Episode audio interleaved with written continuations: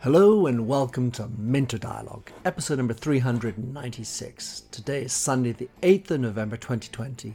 My name is Minter Dial and I'm your host for this podcast. This week's interview I'm very excited about. It's with Amit Varma, who's the first journalist to win twice the prestigious Bastiat Prize, which aims to honour writers whose work cleverly and wittily promotes the institutions of the free society.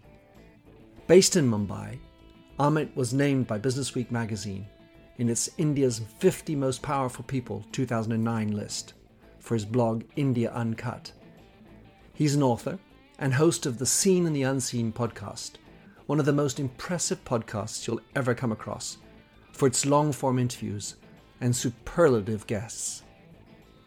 In this conversation with Amit, we discuss the state of India, the philosophy behind the man and the podcast, India's role in leadership and film, the importance of meaningful conversation, and many more topics. You'll find all the show notes on minterdial.com. Please consider to drop in your rating and review, and don't forget to subscribe to catch all the future episodes. Now, let's go to the show. Amit Varma, my goodness, what a pleasure to have you. Uh, before recording this, I, I spent several days wringing my hands thinking, oh my gosh, what questions am I going to be able to ask you? I mean, I've, I've had the chance to interview you before. Uh, amongst other celebrations, you have won two Bastiat Prizes for journalism, 2007 and 2015 you are extremely well known in, Eng- in, in India, in English speaking world part as well, uh, for your wonderful blog. You've written a book which did very well, and um, and you're a man about so many talents and so many interests. So, Amit, how do you like to describe yourself? Uh, well, I, I, was having fun listening to you because you made me sound so good. As you know, my uh, self-esteem just went up a notch there. I, I, I think I've kind of uh, dabbled in a bunch of things. Uh, so, you know, post facto, looking back on it, it seems like I've had an interesting life. But uh, it's just, I've really stumbled from, um, you know, one thing to another. So, I am fundamentally a writer. That's what I do. I have, uh, you know, from the time I was perhaps four or five years old, I wanted to do nothing else. Uh, and uh, then I've stumbled along doing other things. I, you know, did spent a little bit of time in advertising. I spent in the 90s. I spent five years doing television. You know, when Channel V launched here, I was, um, uh, you know, I joined them. I was part of MTV for a few years, and uh, then I tried to be an entrepreneur. Didn't work out. Uh, joined journalism.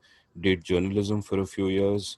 Uh, did my blog. Left it all to play professional poker for five years, and then came back to. Um, uh, came back to do various things. I was editing an online magazine and all of that. So I won't say I came back to do a podcast, but the podcast happened and that kind of became, uh, uh, you know, um, uh, took me by surprise by uh, becoming bigger than I thought it would be.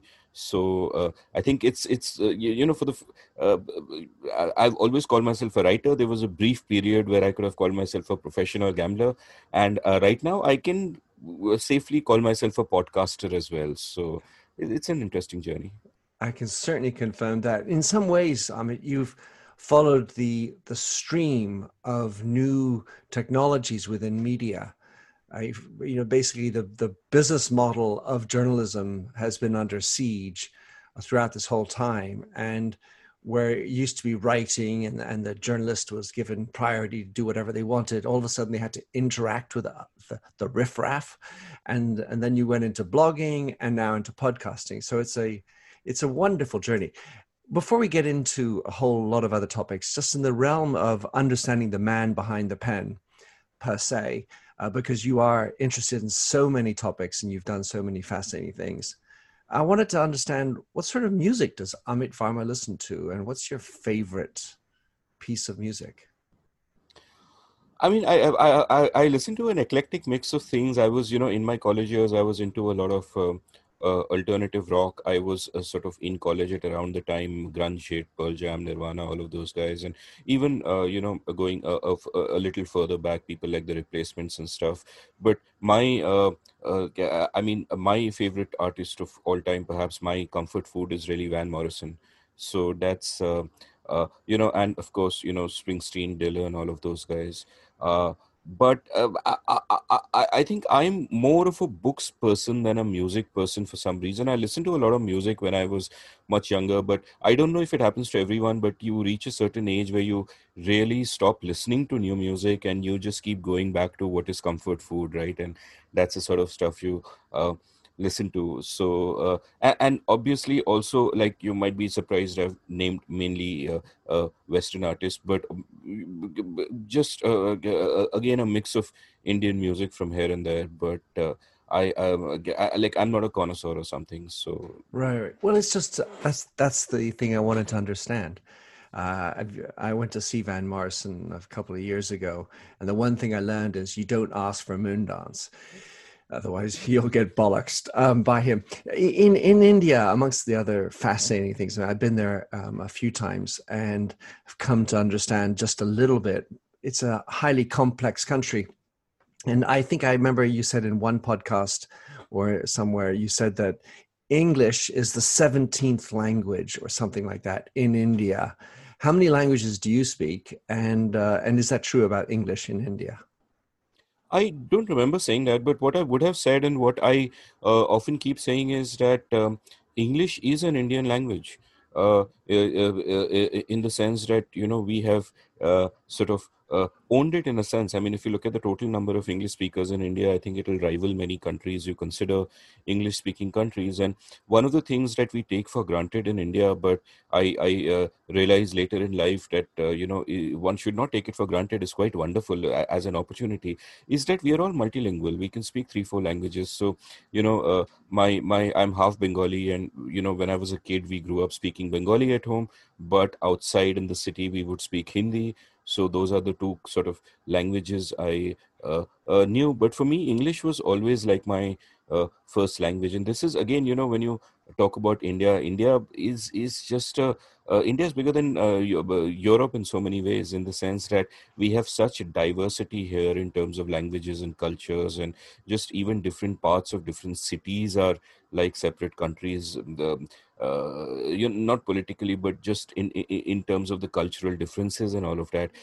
in a very delightful way that there's just a mix of so much happening. You know you could walk two miles from where you are and it, it, it's it, it's different but different in a good way. So in a similar way you know we speak all these uh, uh, multiple languages and i was growing up i was really part of that english speaking elite. My father was in the civil services. So uh, you know, uh, I was very fortunate to sort of grow up in a house where there were thousands of books all the time, which I could pick up and read. So, in a manner of speaking, English was always the language that I was best at, and which is why, you know, you just asked me about the musicians I listen to. Uh, as far as books are concerned, you know, uh, um, 99.9% of the books I've read are obviously in English. So, that's really like my first language. I don't, uh, you know, think of it as um, anything other than that. It's funny. I, am fascinated by languages. I, I, I sort of dabble in eight languages in terms of my own little repertoire, and and being, let's say, somewhat European. I've lived the majority of my life in Europe. In any event, uh, we are Indo-European, and and it's sort of obvious that if you really want to understand our languages, that we need to sort of punch into and i think punch is a perfect word because if i'm not mistaken punch means five in hindi. And and the the number five around the world almost can be related back to punch. Piat in russian the five the p and the the uh, f in in english uh, always had this sort of relationship with how it was written. Anyway so it's it's a fascinating place. And the idea of that diversity is something I wanted to dig in on. India is such a complex country with so many different cultures. It's huge, obviously. I, I, I, I've also observed that there are a number of really important CEOs around the world who are Indian. And uh, to name two obvious ones, the ex CEO of Pepsi, now chair on the on the board, um, who came from Yale, and the and Satya Nadella from Microsoft. Uh, I was wondering to what extent there's there's possibly an Indian fiber, something that culturally makes for being a great leader, because in both cases, they really not only have performed well, but are seeming to be extremely well appreciated people as humans. I think what's kind of happening here is uh, the selection bias. Uh, in the sense that you're looking at a couple of the Indians who actually made it to the absolute top, and then you might be essentializing and saying, "Oh, this is a quality that Indians have." I don't, I, I, you know, it could, be dangerous to think like that. I, I did an episode um, on uh, education in India with the economist Karthik Muralidharan, which was my longest episode so far, three hours, 20 minutes and uh, Karthik speaks at one and a half x speed. So uh, we we packed in a lot there. And and one of the um, uh, you know insightful points that he made about India is that our education system does is not optimized for teaching; it is optimized for sorting.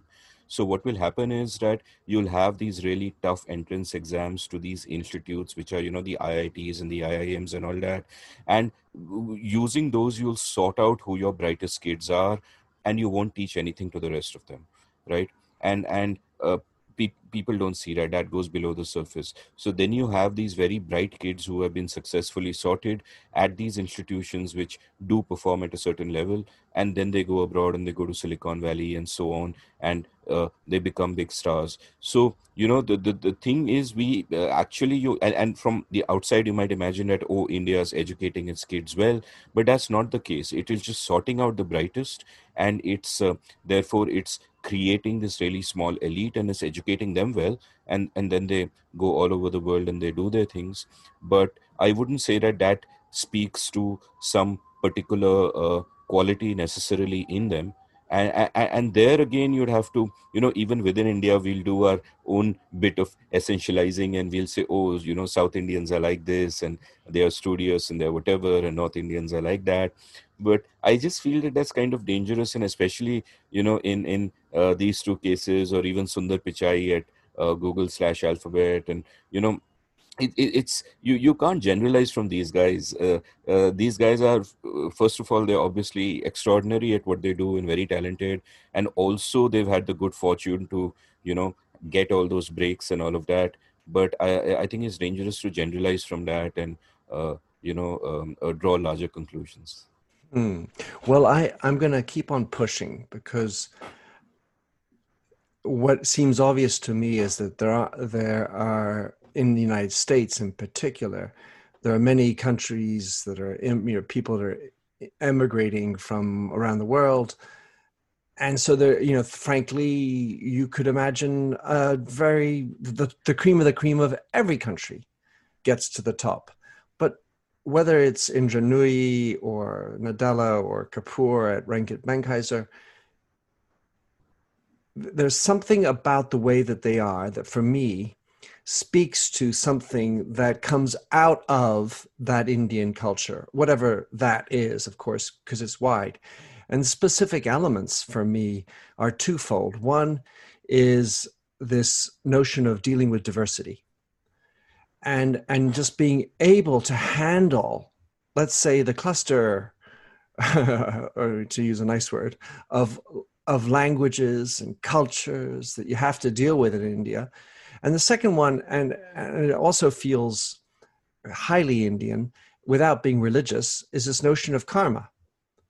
And, and I feel that those are those two qualities in particular are really interesting in leadership today.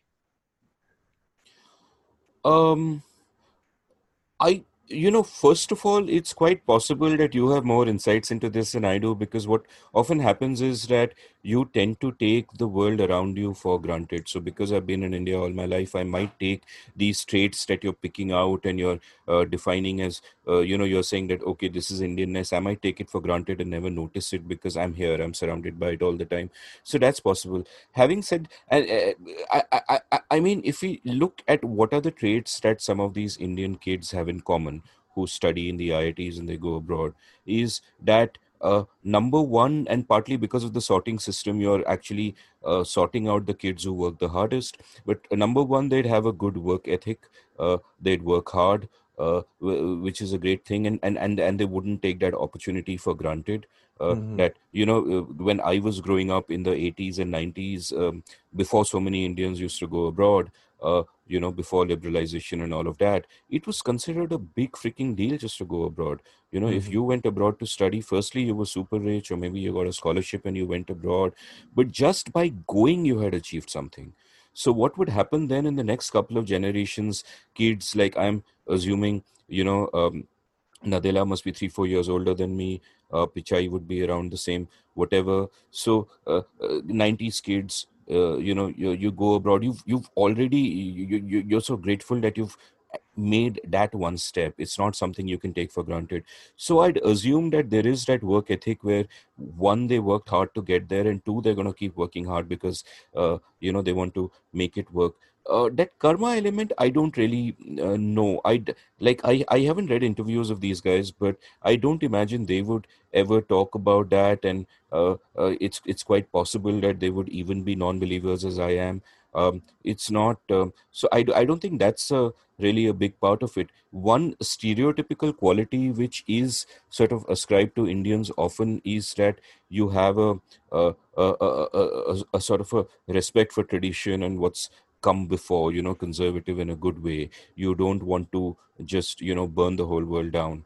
And uh, so i you know i don't know if that's a factor that you know while they're innovating and while they're getting ahead and doing whatever they're doing uh, uh, there's also a, uh, an appreciation of the importance of stability in um, you know in their companies or in whatever they do. But i don't know. I think even that might be overthinking it to be uh, honest. I think i think these are just you know i mean eh, eh, eh, and, and these are really questions which ought to be posed to these people you know.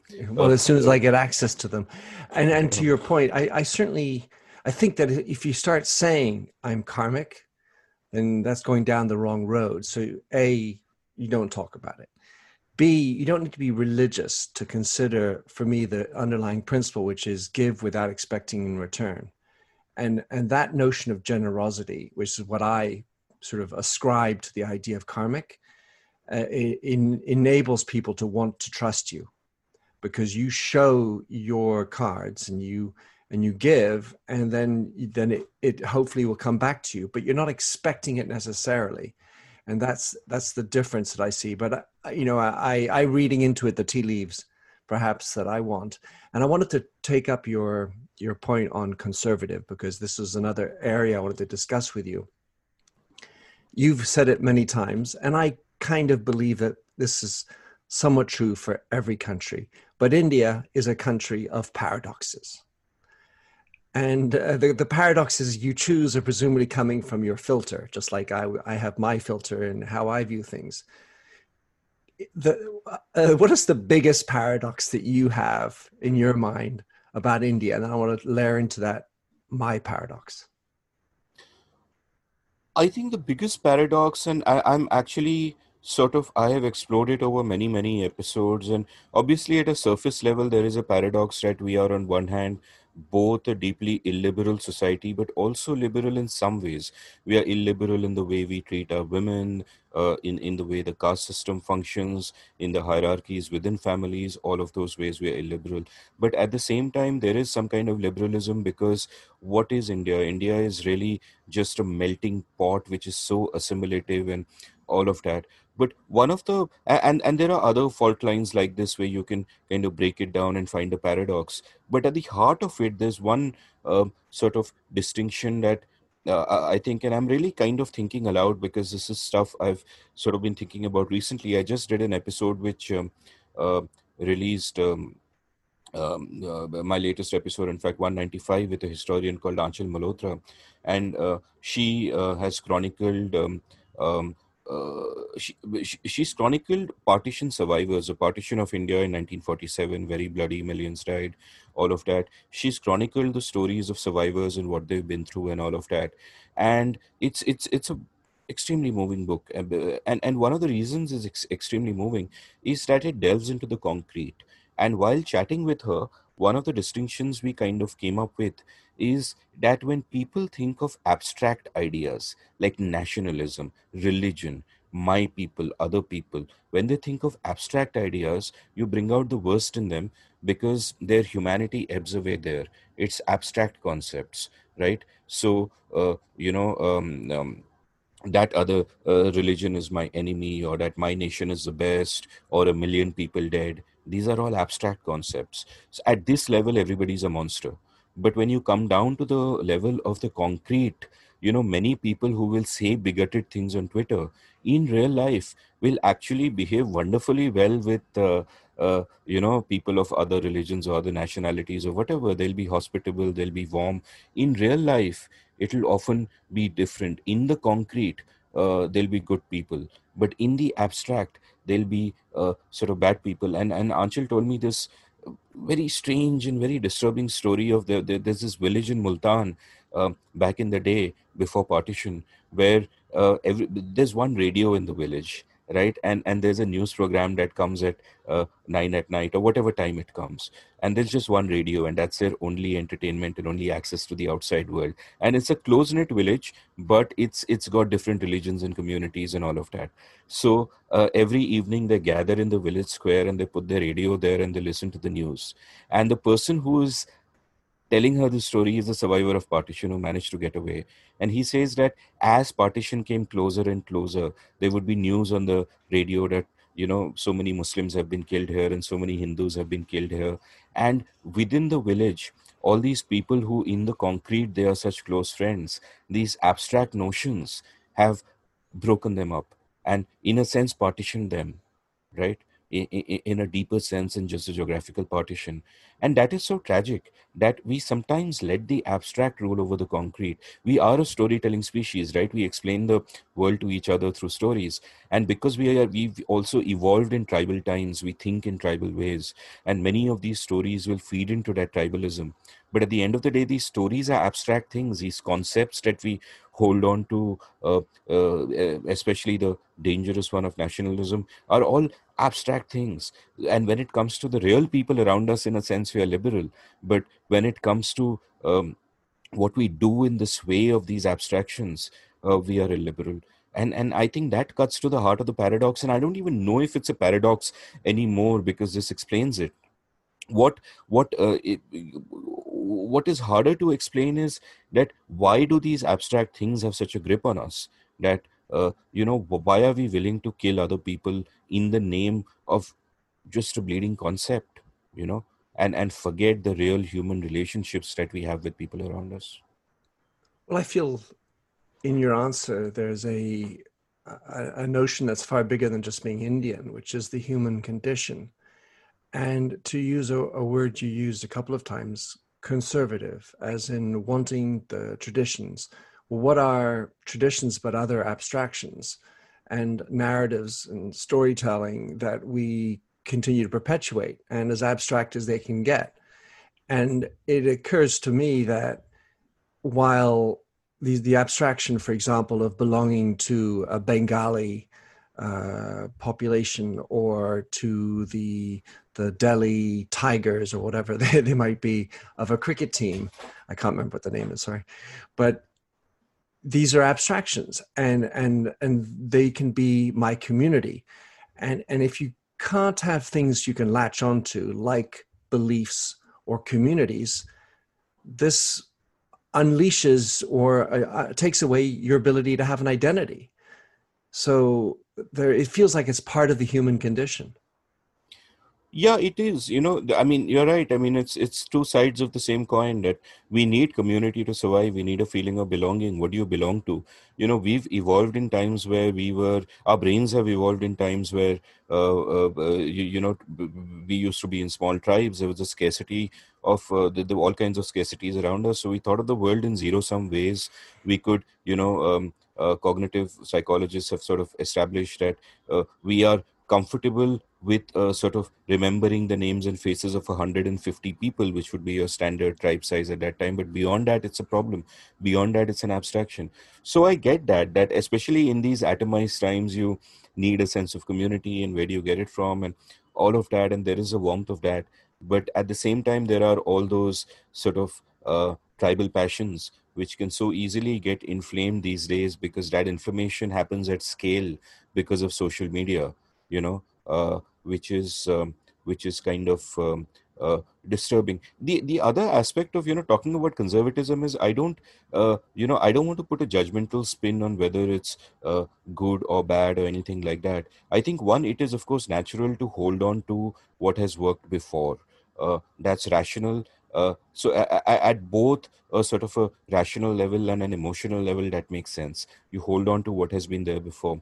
Also i think that uh, you know I, I, I, I found that many of the people in uh, india's recent history by recent i mean maybe the last 200 years that i admire hmm. were liberal in their ends but conservative in their means that they wanted a society that was more liberal in the classical liberal sense uh, that um, um, that um, um, I would sort of uh, use. But in in their means, they were conservative. They didn't want to burn everything down.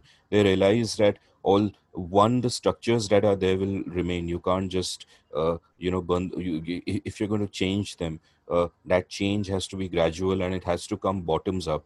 You can't transform society from the top down and and in a sense the 20th century is a cautionary tale against the folly of doing that. So if you want to change society if you want a more liberal society that job is really something that has to be done from uh, the bottom up. And this is something mahatma gandhi said. I mean he of course died uh, shortly after our uh, independence uh, by which time he was fairly old and um, perhaps not even in um, uh, not not not quite the man he was, but one of those areas of gentle disagreement with the leaders who followed him and were his proteges, people like uh, uh, you know uh, Nehru and Patel and so on. One of those was that you can't change a society from the top down; it's got to happen from the villages. And he, he of course, had a very idealized uh, notion of villages. Uh, himself being b- born in a city and uh, you know lived in cities all his life, so he had an idealized notion of uh, villages and so on.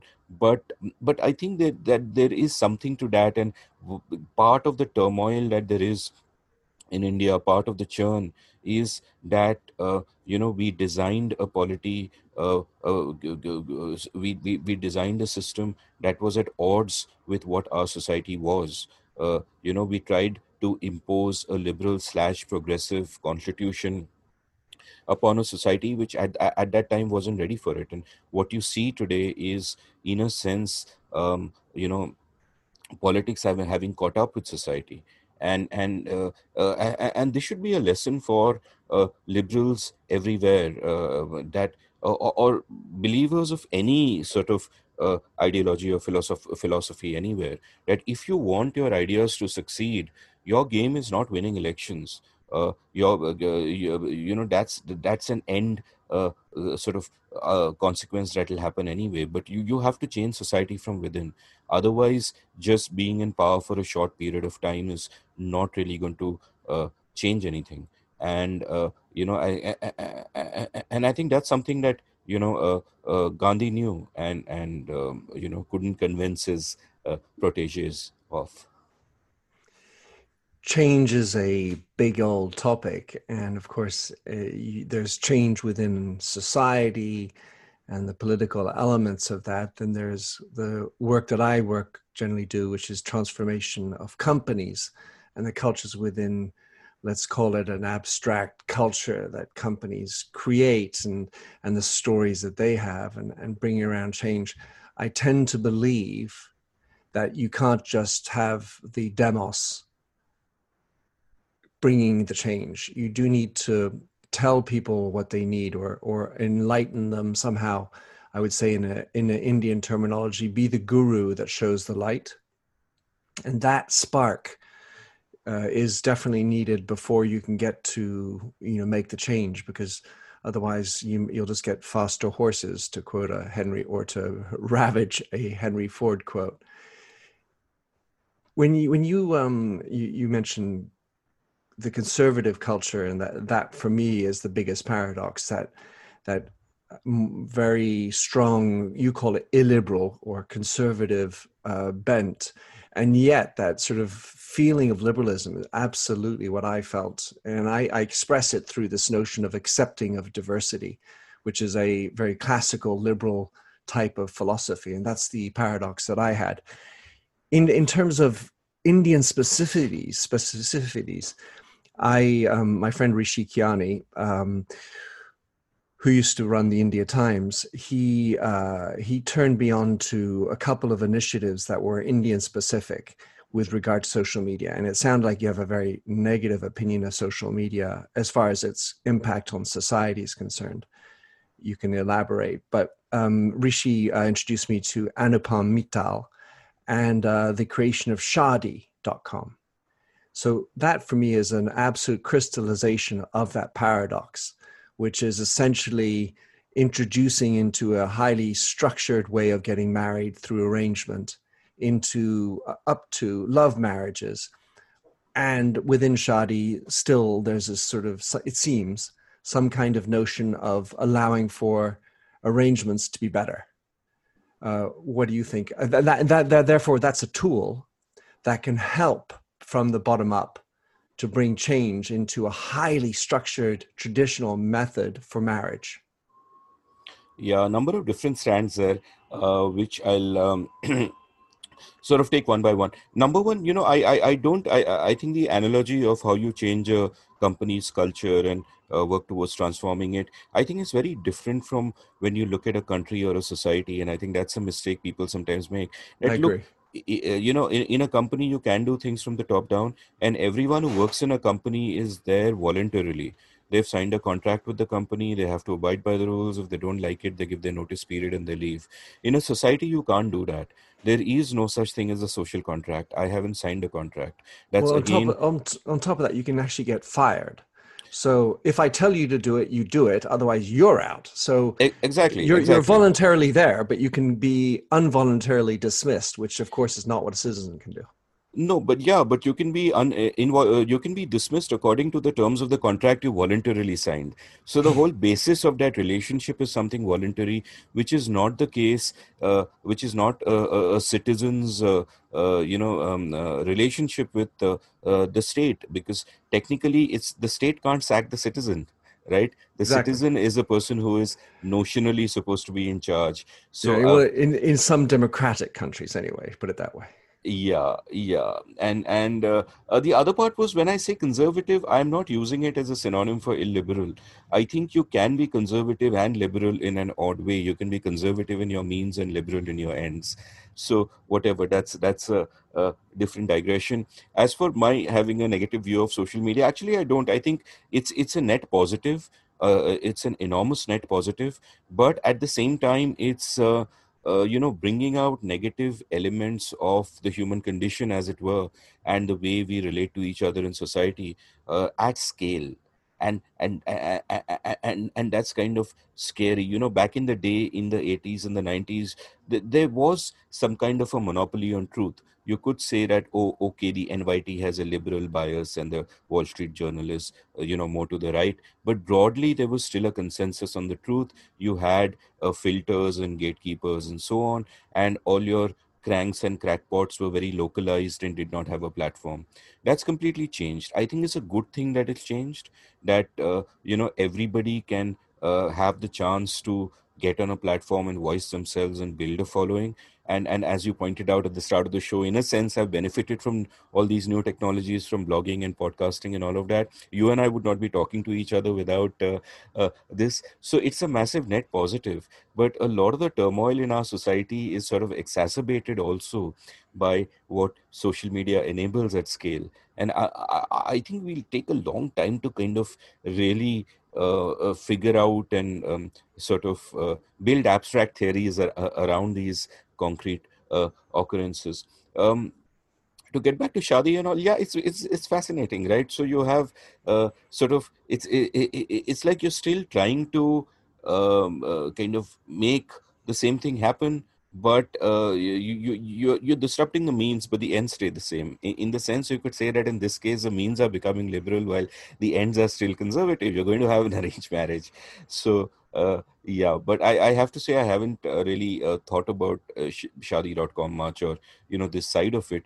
But there is a lot of uh, disruption across like i often say that you know india exists in three centuries simultaneously the 19th the 20th and the 21st and uh, in a manner of speaking you could say uh, and it's not that these are separated or something. They're all they're all within all of us. Uh, and and uh, you know so every day we have to grapple with our own little paradoxes in that sense.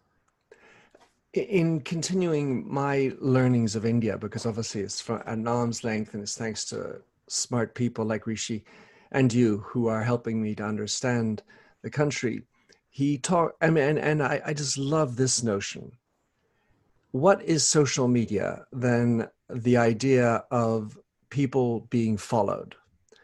There's, you know, obviously exchange, but there's this notion of being followed and the people being followed, the ones that have influence.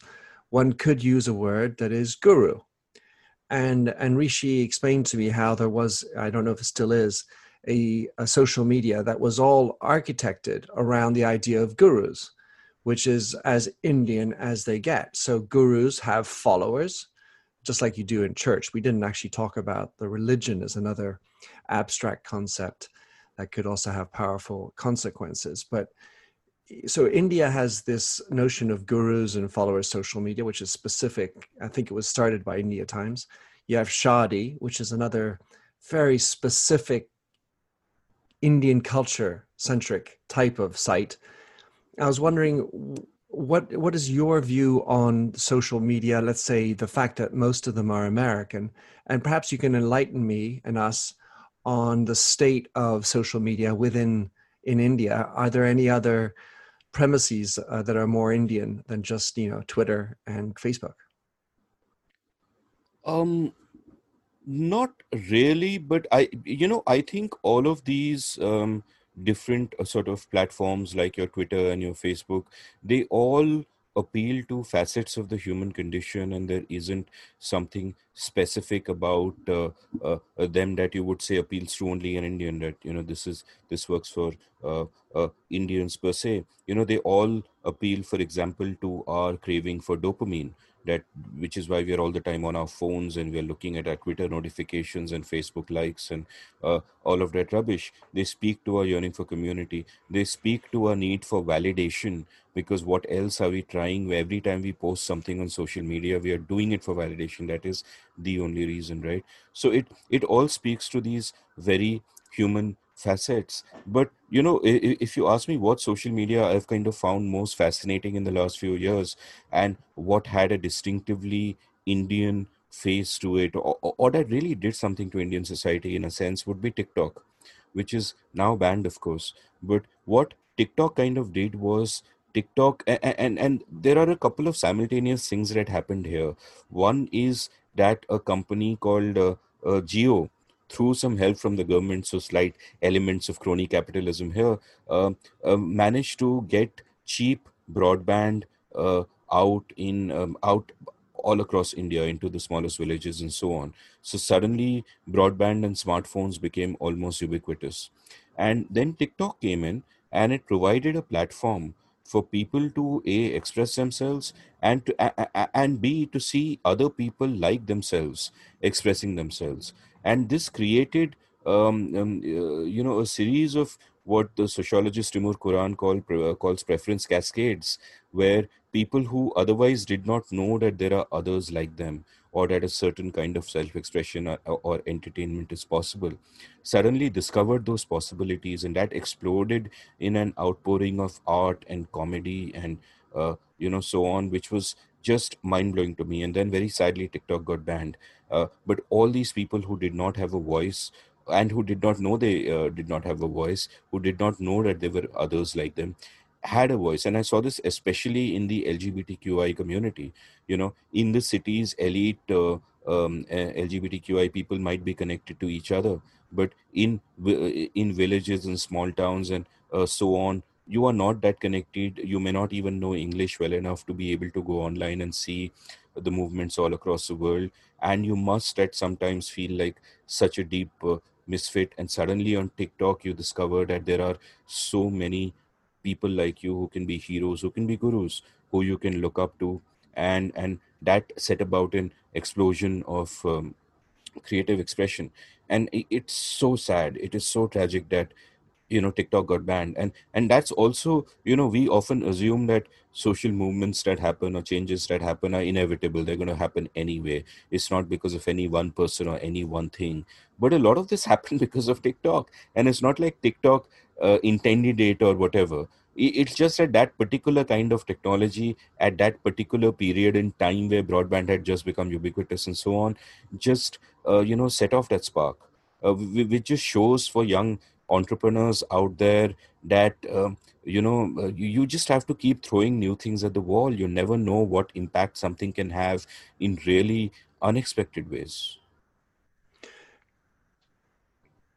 Tiktok is not yet banned everywhere um, but it, what it does make me think of is is another form of community through the memes and the repetitive. So someone starts a an art movement does a a jig to some kind of song and then other people do it. And that is another highly amorphous community of people who felt aligned with or entertained by a specific idea. And then that just transcends borders and towns and beliefs. I mean i suppose behind them there are some beliefs but it, it's another form of community yeah yeah and and it's also incredible how uh, like one this spreads very fast and what i often found on indian tiktok is that you'll have a meme that they might even have picked up from elsewhere or it's a meme that starts in india and it'll start in the morning and by afternoon there'll be uh, hundreds of thousands of videos on it and by evening you the, the there'll be self referential videos where they are making fun of themselves doing it. And the the meme has suddenly become uh, uh, uh, you, uh, you, know the mockery Meaningful. of the meme. Yeah. And, and and it's incredible. And it evolves like even during covid right? So you know that what has happened during covid is that all these tiktok creators are now stuck at home what are they going to do at home? Many of them are alone. They don't have access to other tiktokers. So initially you see a very sort of easy form of humor and they're making jokes about the lockdown and all that. But as you go on over a period of time the humor humor gets so much more sophisticated and it's just incredible. And this is coming out of the common people. I mean uh, you know and and uh, like the problem with India when it comes to popular culture, and it may be the problem elsewhere, but I can only talk about India, is that you have gatekeep uh, our gatekeepers of cultures. So culture so far have essentially been the elites. Like in the case of Indian cinema, for example, in Bollywood, there will be two kinds of elites. One is sort of uh, the the guys who've been kind of around forever, and they've got regressive, old, stereotypical notions of the past, and they're going on that. And two is you have sort of the uh, you know the woke elites who studied abroad and come back and their dad was a producer and all of that and they're doing all of that which is fine. But none of them have any clue of what the real india is or what the real india wants. And even the real india in a sense doesn't know what it wants wants right? So and that kind of art isn't finding a voice. And that kind of art did find a voice uh, uh, through uh, tiktok where and it was and obviously it was even being co-opted by the whole celebrity machinery that runs in um, uh, that runs in uh, Mumbai and so on. But regardless of that, I mean, it was it was it was such a delightful outpouring, and and and it may not ever have existed, and none of this may, may not have happened, and there might be people who became you know confident creators of their art uh, or, or, who evolved their humor to that extent who might never have done any of that or known that they had it within them. And, and this technology enabled that and and if there's one thing that kind of gives me hope about the future is that whatever happens in politics uh, you know within society if there are enough innovative people creating uh, things like this i mean this almost sounds like like an ode to tiktok in a sense. But you get what i'm saying that you know as long as uh, there are people who are throwing things at the wall uh, g- good things will happen. So I, there are a number of things in that uh, amit. And um, so uh, I'll try to unpack them, in, but in in bunches. The the the idea of TikTok, which you brought up, um, it's fascinating, and this notion of of sort of some the utility of entertainment of individuals stuck in lockdown uh, is is speaks volumes. I was listening to um, Palki Sharma at uh, Gravitas, an Indian-based uh, journal um, journalist, who who talked, who did a re- I thought a very stimulating talk on the role of Bollywood as a soft power for mm-hmm. India. I don't know if you ever had a chance to listen to her. I think she's quite outspoken and perhaps controversial. I don't know, but in in her sort of editorial she said, look at how the United States drives its soft power around the world in large part through Hollywood, which is entertainment. Of course, TikTok is not American, and that is a specific particularity I want to get into afterwards. But Bollywood has there's a, something like 2000 films a year being produced at Kollywood, Tollywood, you know, Mollywood, uh, uh, in different languages, different cities. It's extraordinarily vivacious. But she tends to characterize Bollywood as uh, fun entertainment, a dance here and there, and more or less Indian centric, but not necessarily espousing something bigger uh, that would corral the rest of the world because while Bollywood is very Indian, it's I've seen many Bollywood films and have loved them. Three Idiots stands out as top of the top of the marks, but there are many others. And I was wondering what your thinking is about the role of Bollywood and could it be, or should it be, a soft power for India? I think the the the role of Bollywood as soft power is a little overstated and even feels a little bit like wishful thinking to me. Uh, you know, I think Bollywood abroad uh, would mostly be, conf- you know, consumed by NRIs, by non-resident Indians abroad. Uh, you know, who want that taste of home, and uh, you know, Bollywood gives them that. I'm not sure it's made a global uh, impact uh, beyond that. And and and what, in fact, I find sort of um, uh, kind of sad is, is, that even within Bollywood there is this hankering for validation from the West. Now, now the point is a kind of cinema that is there in Bollywood is almost a completely different genre or different art form from cinema elsewhere. You know, it's uh, uh, Bollywood films don't care about realism and uh, you know method acting and all of that. It's it's it's all escapism and you know our finest actor uh, our most uh, successful actors so to say can't act. They, they ham it up. Like uh, like Shah Rukh Khan who is perhaps the worst actor in the world but a great superstar. Uh, so well, I like him. I like him yeah fair enough i mean for what he does he does it really well but uh, you know by the i mean uh, you know by the standards of uh, uh, the sort of cinema I love, I don't think one can call him an actor. But leaving uh, leaving um, um, uh, you know individuals aside, I think that we should just you know that people within Bollywood should just embrace what they do right. and embrace the following that they have, and not have this hankering for the uh, for uh, you, you, you, know like all of them would um, uh, you know they they'd give a limb to be able to go out and act in hollywood films or work in hollywood films or get an oscar. And and, and there is still and this is a post colonial thing that we are still hankering for the approval of the white man.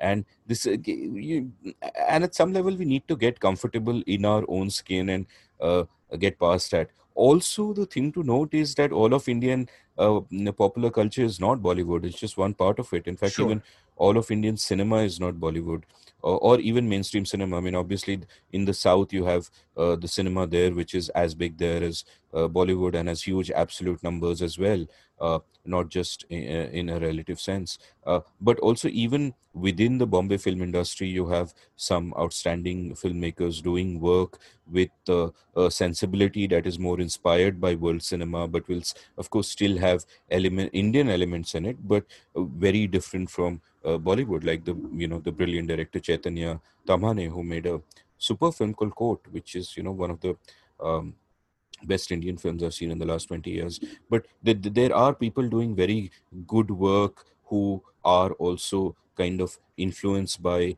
uh, world cinema and those kinds of values. So I think um, you know, but, but anyway, your, that's a ramble. Your question was about soft power, and I just feel that that is overstated. You know, what we need is not. Uh, I mean, I, I I I would say that, that that the kids who go to IITs and IIMs and then go to Silicon Valley and head up companies, they are a better example of soft power.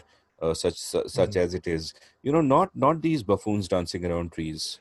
Well, no, but and I, I so Sharma's point was it was not to perpetuate buffoons dancing around trees.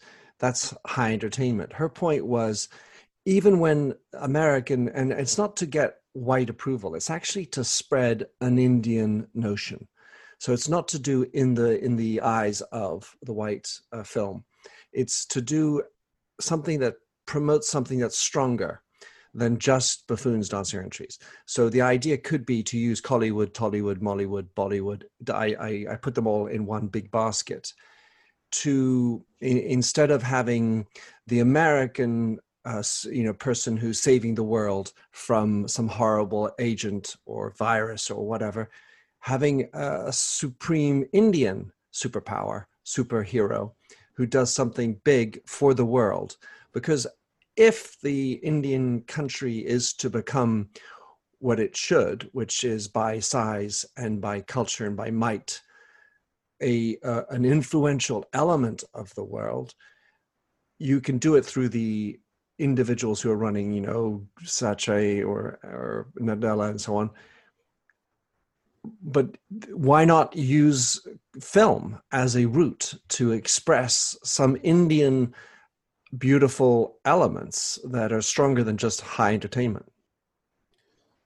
I think what's, I mean, I don't understand this kind of thinking because we seem to be thinking at the level of countries like what should India do? What should the state do? Let us have a strategy. How do we project our soft power? Do we use Bollywood? Do we? I'm uncomfortable with that kind of thinking. I think, look, let's just think at the level of individuals. Let people consume what they want to consume let creators create what they want to create and what will happen will be a delightful melange of everything. I mean the indian word for it is khichdi which is just like a tasty mixture of a bunch of different things. And i think global culture is moving towards that and will move towards that. And uh, you know uh, how much of that is indian and how much of that uh, spreads whatever values it spreads you know I, I i mean i find those kind of discussions pointless. People will create what they want to people will consume what they want to and uh, whatever happens will um, uh, you know happen. But soft power for example as a tool for foreign policy and all that is really to my mind rubbish. You know just because akshay kumar's films are doing well in china doesn't mean that they don't want uh, akshay akshay chin you know so uh, the, the, the, that's just uh, uh, you, you, know as, as, a foreign policy tool it is simply not there. Uh, rather than soft power what you want is a growing economy and uh, you know then you can uh, achieve whatever your um, objectives as a nation might be. So if you're thinking as a nation i think that's what you need to focus. You just focus on making your own people prosperous. Eradicate poverty make your own people prosperous. You know instead of sorting people with the education system actually start educating them. And and and and then good things will happen. Then uh, then they, then why one nadella? There'll be th- a thousand nadellas you know?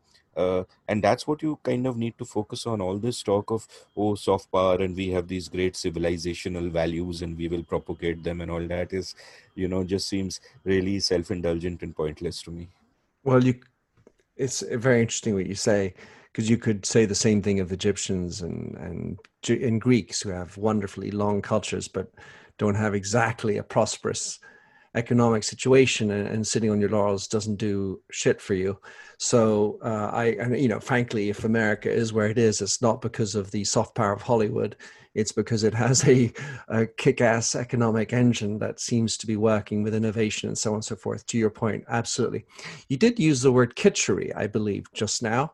And I, I wanted to make a little funny anecdote, which is I thought that that was a Yiddish word, kitsch because it it it is says it means the same thing in Yiddish, and I'm wondering if the Yiddish didn't come from the Hindi then somehow uh, in a even that that's a um, uh, a Jewish uh, language, of course. I don't know if they're the same. Do you know? Uh, um, I, I, mean, um, all um, many of our languages came from Indo-Proto-European, though some did not. But I don't know where Yiddish comes from, so uh, no idea. Well, it's a mixture of German and um, and Hebrew, but uh, as then, far as then I, it's probably from its uh, roots. Anyway, that that was a funny little. So now I know another Indian term, khichdi. So um, wanted to circle back uh, into another point, which is super important for me, which is the notion of time. And I would love for you, uh, if you have such a thing wrapped up in a, a to talk about your philosophy of time. And because I, I tend to believe that the way you look at time describes who you are. So with that what is your philosophy of time? My personal I i i think you know a lot of people's philosophies tend to be default philosophies.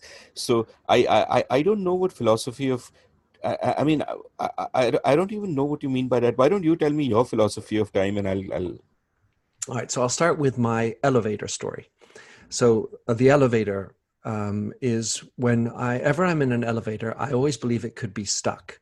So what am I going to do if I'm stuck? Well, I want to make sure I'm not a victim of being stuck.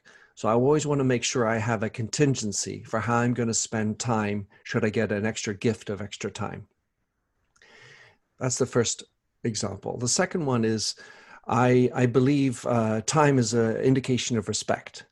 And so if uh, you have a meeting, you show up on time because you're respecting the other individual. Of course, you're also managing your own time.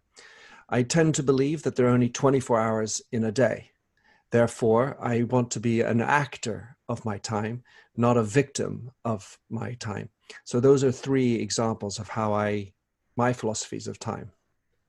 Yeah i mean i mean those are very wise words. I shall process them. And uh, especially the last one speaks to me because uh, i am just a very bad uh, uh, sort of organizer of my time.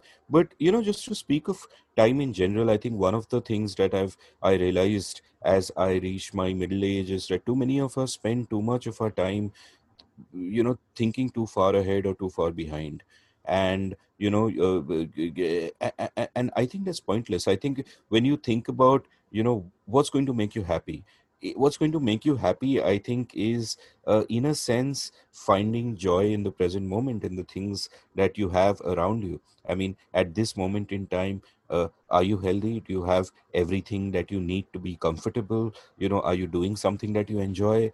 And um, uh, and why would you not call that heaven right? What what else do you need? So uh, uh, and i've come to the conclusion that too many of us spend too much time either in anxiety about the future uh, or in regrets over the past uh, and in my case i can have plenty of both if i want to.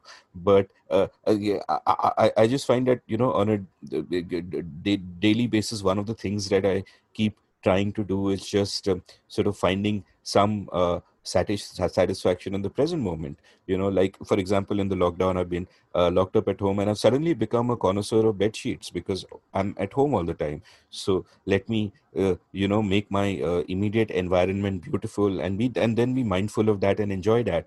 So instead of a desk i actually use an ironing table which i can which is flexible. I can move it around the room and all of that.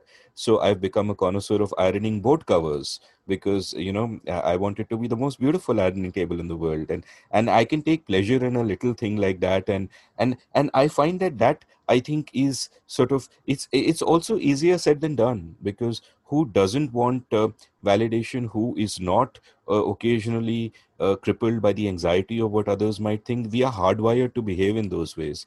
So then you actually have to you know be mindful of your own hardwiring and say that shit i'm not going to get stressed out over this or that or whatever you know? Uh, look at my ironing board cover. It's beautiful. So yeah so i mean i don't know if that qualifies as uh, a philosophy of uh, time but look basically the thing is you're all going to die right? That's how it ends. There's no greater meaning. So the thing is you've got to find different ways of being in denial of that and of coping with that. And i think that one way that might work is just uh, you know enjoying what you have in the present moment till it reaches a stage where uh, uh, you can't enjoy it anymore I love it. Well, a perfect answer, Amit. And, certainly, I don't think there's right and wrong as far as philosophies of time. It is each to their own. And and I've always thought that the way you express your view of time is really who you are. And maybe TikTok is really a perfect example of living in the present. I mean, you obviously have to prepare things in order to get the right film, but when you scroll through your TikTok stream, it's just a bunch of being present in that moment, seeing that, laughing, enjoying that, and not worrying about the future and not thinking about your past. And yet, we live in a time where there's a lot of fear and division. And I, I make a, uh, let's say, some kind of joining of the dots between the Boolean binary dis- divisiveness that you're with me or against me, with the efficiencies and effectiveness of, you know, you got to be really productive at work and time is money and so on and so forth, with long form conversations, which seem to have been cut aside. And, and I was listening to Sam Harris in one of his, and I remarkable, I love his podcast, where he allows for long form. And he said that, soon, and I, I can't remember if it was you or he who actually talked about how by having long form, where the end is not necessarily definitive, you inevitably have better conversations because you don't need to interrupt the other person. If even if you disagree with me, Amit, you're going to hear me out, and then because you don't need to cut me off, because we don't have a finite ending and and that notion of limitless time and long form conversation i feel is the antidote possibly the solution to the heavy duty divisiveness that we have yeah, I mean, uh, uh, firstly, I'm also a huge fan of Sam Harris. I think he's a master of the craftsman of, you know, how to have a conversation. So good, uh, and and and that's something that I uh, is almost an article of faith for me. That you never interrupt you just don't do it. And it's not just a question of time it is also a question of courtesy.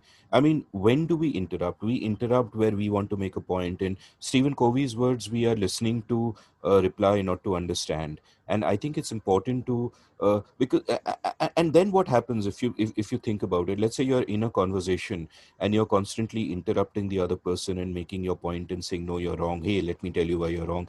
What you're really doing is that you're using the other person as a means to your own sort of self aggrandizement of as a means to showing how clever you are uh, and not as an autonomous being in their own right who is worthy of respect.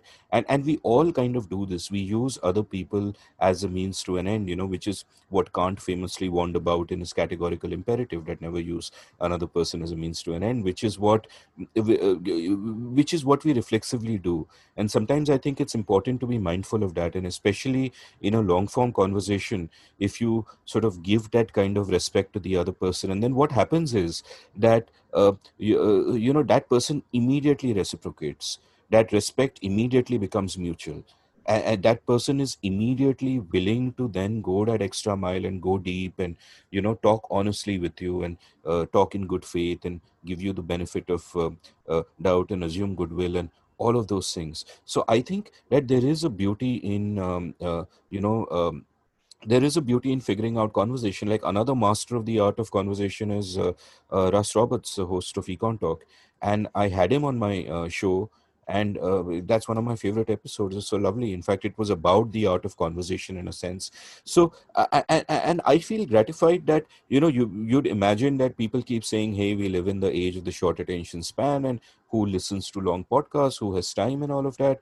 But you know, as as I have found, and as obviously guys like Sam Harris and Russ Roberts have found, is that people have an appetite for long form. People crave that kind of content. Everything is not just about, uh, you know, the shallow snark of social media. Uh, and here I go hating on social media again.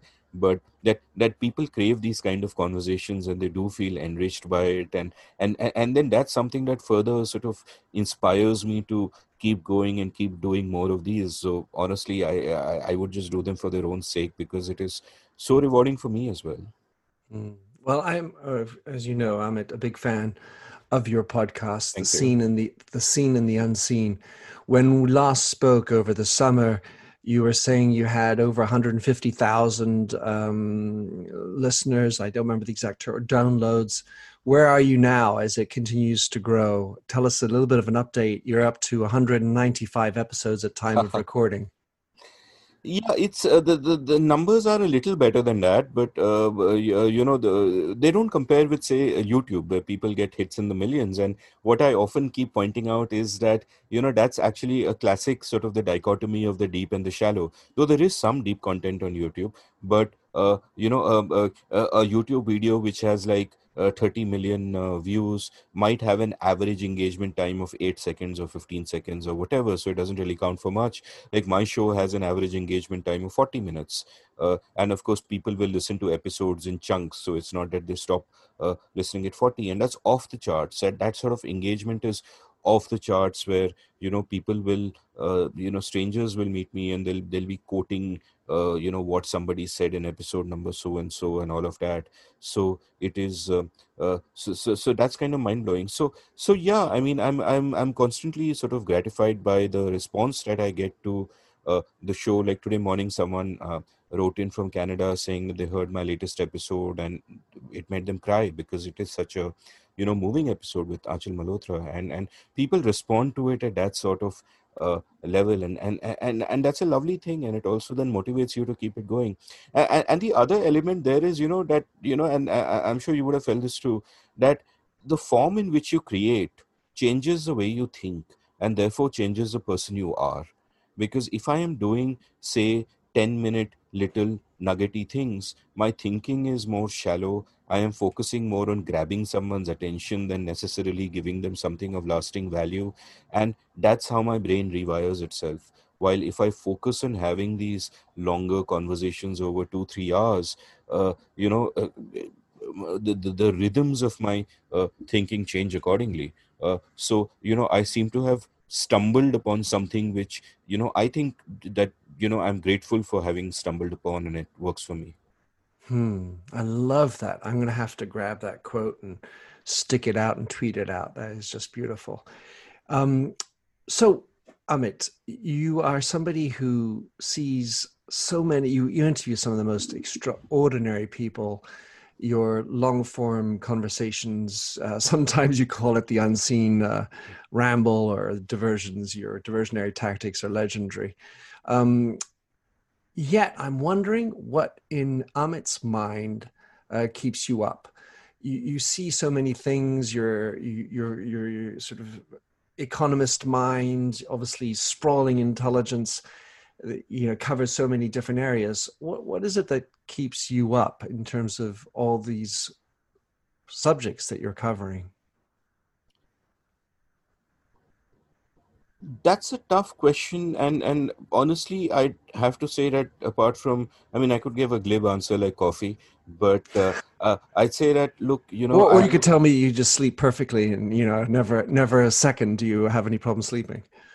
No i mean i i i I, I don't worry about what's happening in the wider world because honestly it is outside my control and i'm pretty sort of uh, pessimistic about the short term. I'm optimistic about the long long term but of course in the long run we are all dead uh, as keynes said. But uh, I'm, I'm pessimistic about the short term. In india certainly i think you know just looking at our politics and looking at our society i think things are going to get much worse before they get better and and hopefully they'll get better but they'll get worse before they get better. And uh, we uh, you know we we could be in for some dark times ahead and that's just how it is. But that doesn't keep me up at you know eh, being pessimistic helps because you take the worst for granted. You're not going to stay up at night for worrying about it. We are going to hell anyway so you know let me enjoy the present moment and my new bed sheet.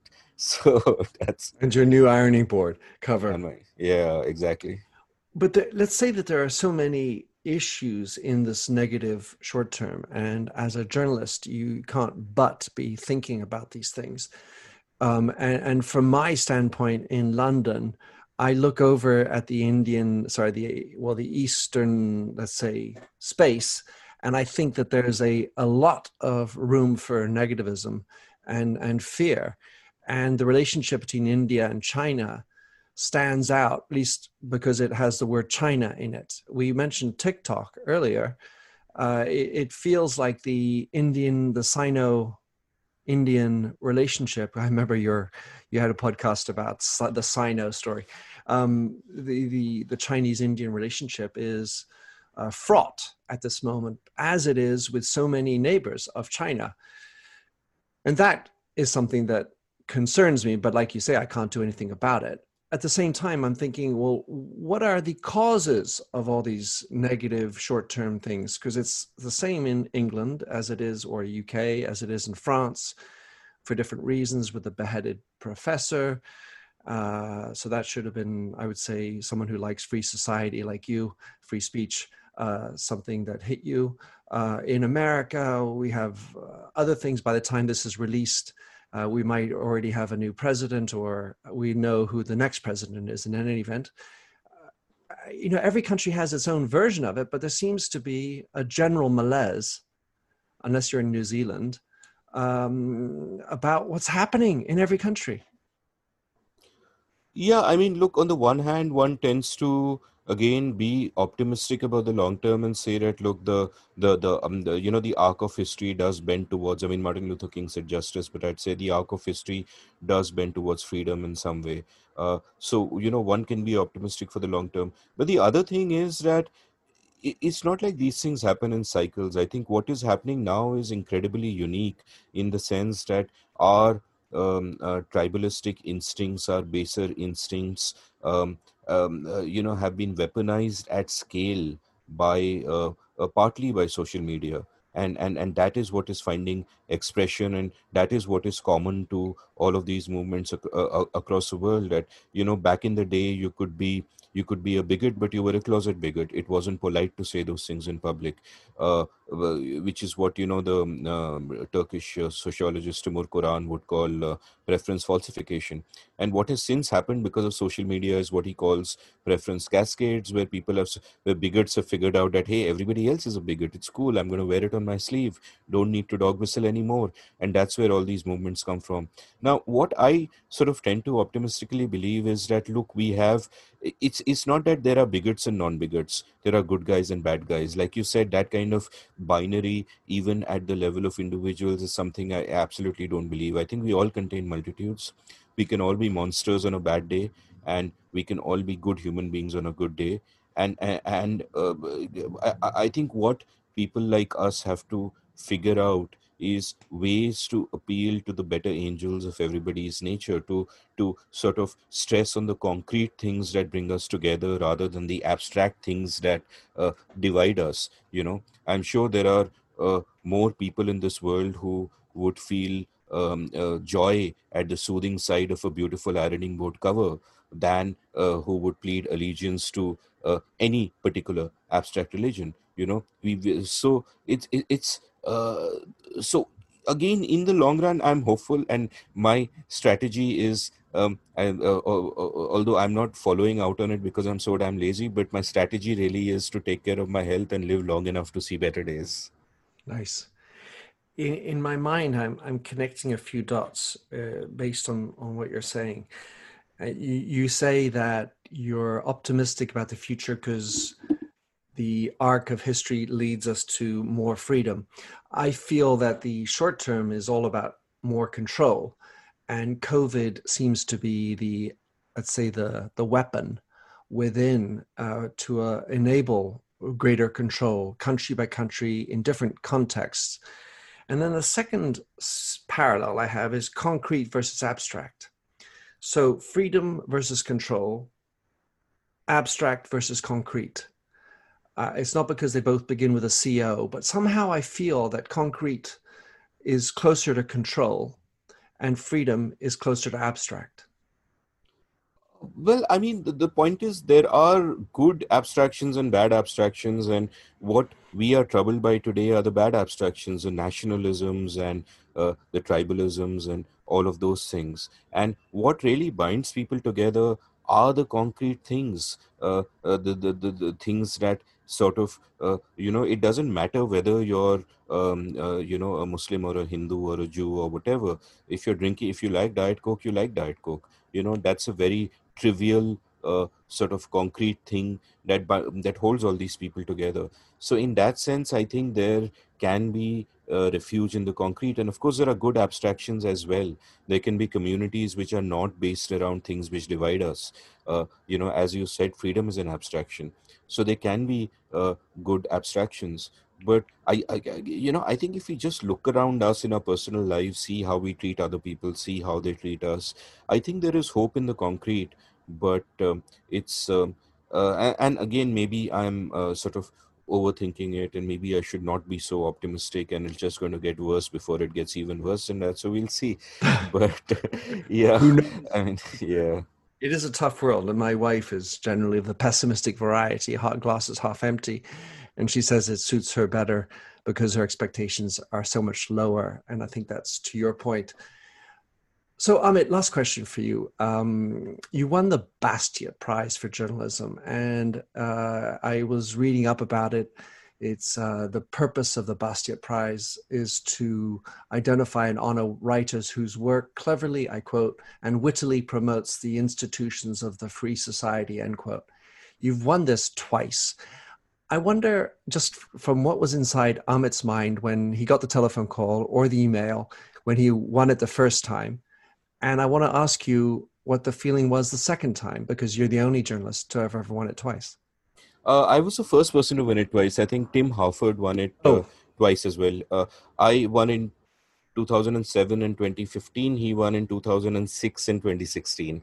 So you, you, could say he. Sorry uh, Tim sandwiched me. Well, you know, the the, the, the, the I knew that I had won it at the event itself. Uh, mm-hmm. They they call the shortlisted people, and you get to know there. And obviously, I was pretty thrilled. And uh, uh, you know, I look, it's it's it's a human condition, right? You want validation, uh, especially from white people. so uh, yeah, so it was uh, yeah. So so both times it was great, but more than that, there is there is sort of something that I find even moving thinking about Bastiat himself. Like the prize is named after Frederick Bastiat, one of my uh, favorite essayists, a great classical liberal, who in fact wrote an essay called That Which Is Seen and That Which Is Not Seen, from which I took the title of my podcast. And I see Bastiat as someone, especially in the years when he was as old as I am now, you know, going on from his 40s to his 50s, as fighting a losing cause, writing repeatedly about ideas which he knew were not shared by most people, but perhaps writing in the hope that you know a future generation would find inspiration uh, uh, in his words, as indeed they did, as indeed I did. So you know when you talk about uh, the future and what impact you can have and all of that, uh, you know, in a sense, I get that I am that my ideas in that sense are you know not going to be shared by too many people in india for a long long time you know there is not a single politician in this country i can support or even agree with. Uh, uh, uh, and in that sense it's a bit of a lonely path but then the thing is you look at people like Bastiat or people like um, um, you know George Orwell who wrote so many uh, great essays again at around the same period of time and not for a moment am I comparing myself to them of course. But but then the thing is that you realize that ultimately all of these sort of intellectual battles are inevitably going to be lonely battles. You can't think about uh, winning them. There is no end game you just do what you have to do. And in a sense this might tie back to uh, what you began the episode with by talking about karma that you know you do the right thing and don't worry about the fruits of your actions which is also a lesson i learned from poker. Because in poker again you are focused on process and not uh, result right? You can't be results oriented because the result of any one hand is uh, there's a large large percentage of luck that goes in. The skill comes in in the long run.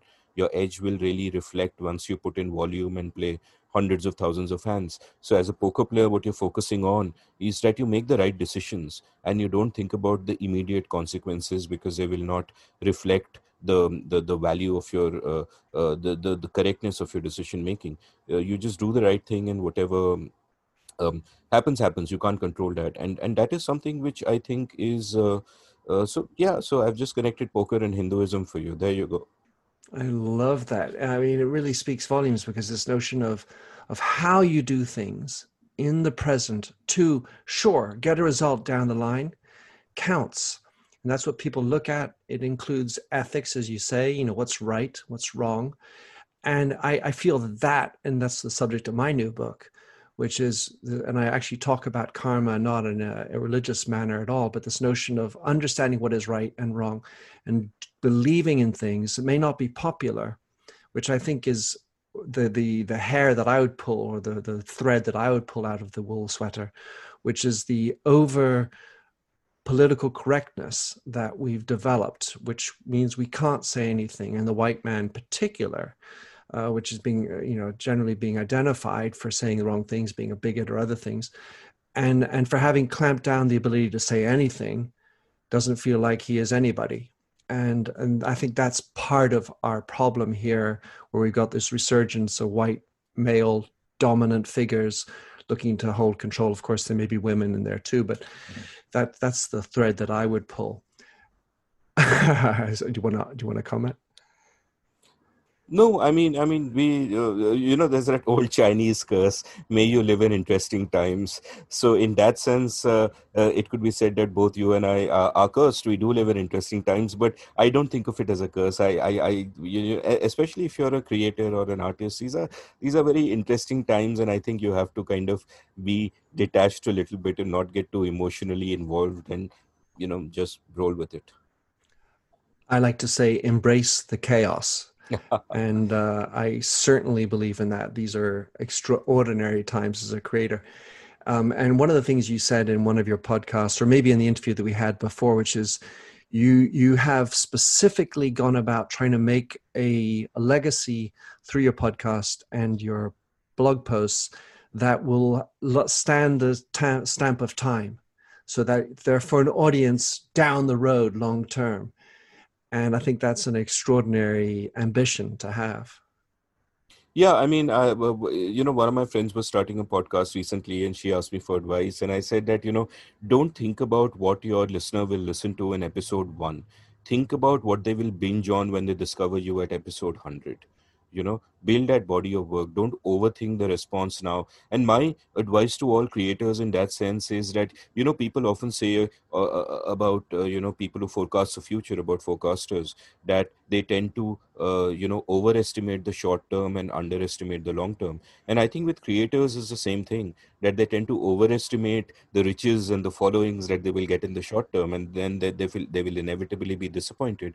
But if you just keep at it if you just keep at it i think it might be the case that you underestimate the long term. And certainly for my podcast, at one point I decided that. Um, uh, you, it so turned out that the podcast is extremely popular and all of that, but uh, that, that's not some. I, I assume that would not happen, and I, I just said that look, what I'm going to do is I'm not going to think about validation or the respect of my peers and all of those things because I've just in a sense been an outsider all my life so that's not going to happen what i'm going to do is i'm going to think of an audience 30 years from now and give them something that will um, uh, uh, and give them something to cherish, something that will be sort of a picture of the times we live in and what people thought and what the state of the knowledge at that time was. And that's also one of the reasons for the length uh, that, uh, you know, I, in a sense, I'm also creating an archive for the future, which might sound actually, now that I say it, it sounds so arrogant and grandiose and all of that. Like, who the hell am I to say things like this? But yeah,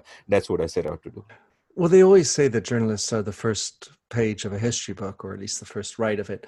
So, Amit, whether it's your writing course, your blog, your podcast, how can, what are the best ways to connect with you, listen to what you're up to, and if you like for people to comment to you, how do you choose that?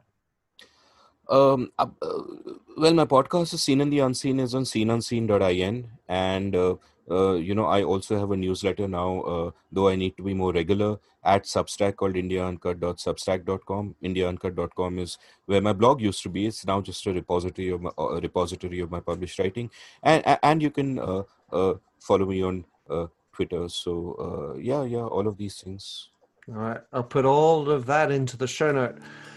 Amit, uh, a pleasure anticipated, uh, a present moment it was, and hopefully for the future it shall be. Thank you so much for being on the show, Amit, and look forward to staying in touch. Thank you for inviting me. It's a great honor for me. Thank you. Thanks for having listened to this recording of the Minter Dialogue Show. You'll find the show notes and other blog posts on minterdial.com. If you enjoyed the show, please head over to iTunes to give a rating and review. And to finish, Here's a song I wrote with Stephanie Singer, A Convinced Man.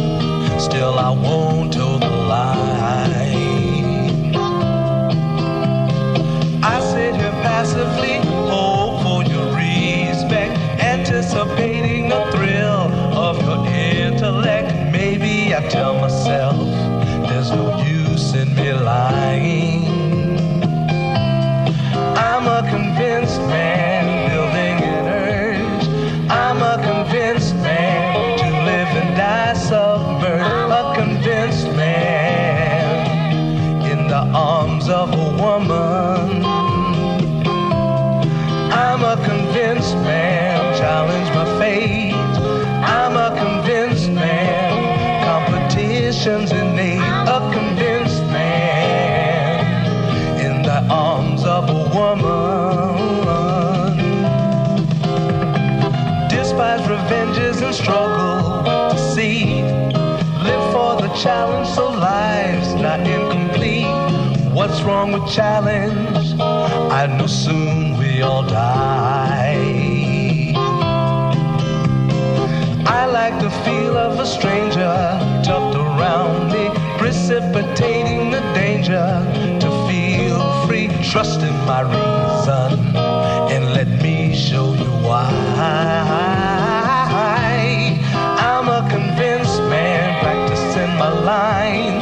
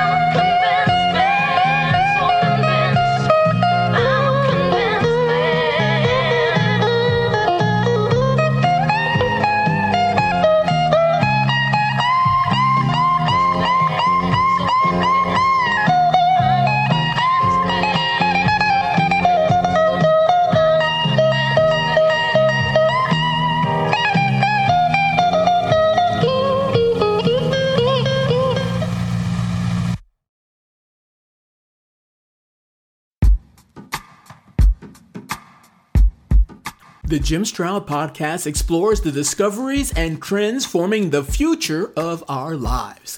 Brain to brain communication, robot bosses, microchip implants for workers, and artificial intelligence replacing human workers are all happening now. If you want to know what's happening next, subscribe now to the Jim Stroud podcast.